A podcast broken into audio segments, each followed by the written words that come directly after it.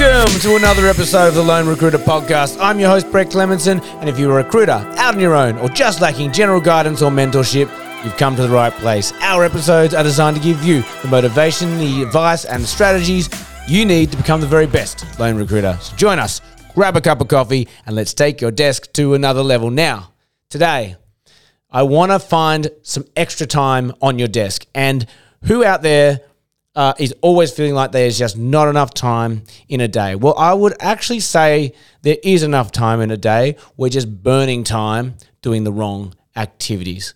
So today's episode is a simple hack to that will quite literally save you hours a week.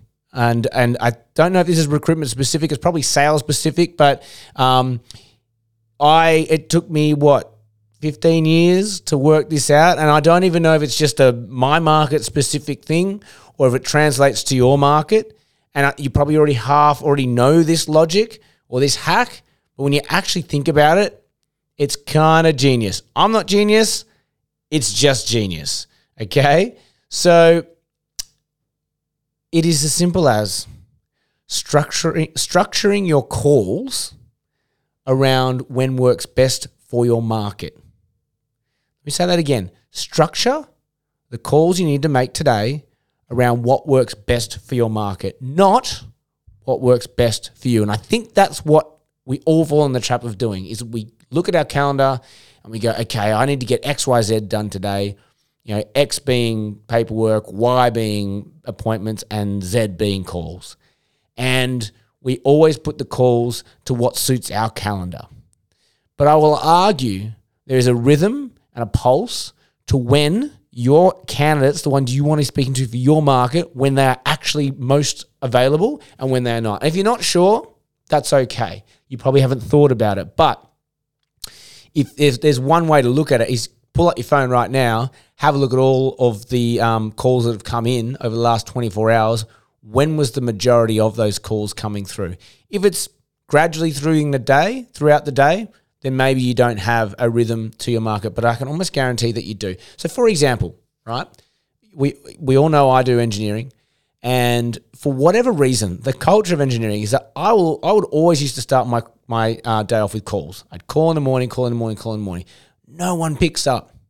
They've always got meetings from like eight a.m. till probably one o'clock, and then they've always got a lunch and then they come back in the afternoon. And I would always, forever, what when the penny dropped for me was when I would always be calling in the morning. I'd, I'd get through my calls, no one would pick up. Like literally this morning, I was in the car this morning. I broke my own rule, and I, and I started power calling people, and I called ten people, and ten people did not pick up.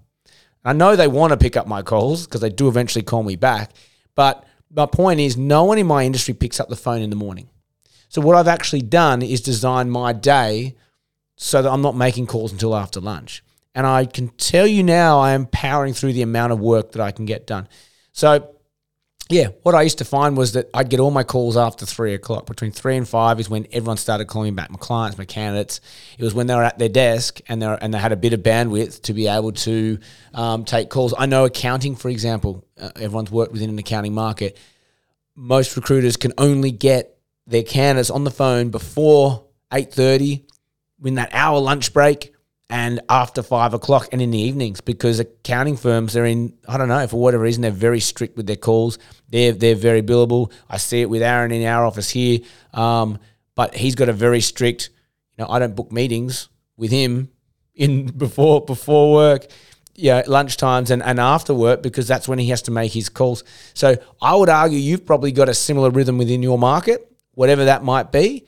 Be conscious about it. Start designing your day of, of when you're going to attack your calls around what's going to work best for your clients and your candidates and just watch how much time you save. Like, how much time do you lose prepping for a call, making the call, not getting them? Then when they call you back, they call at an odd time and you're not ready, you're on another call and you play phone tag and it's a pain in the ass. And it is actually, if you add it all up, wasting you hours a week, actually, literally hours a week.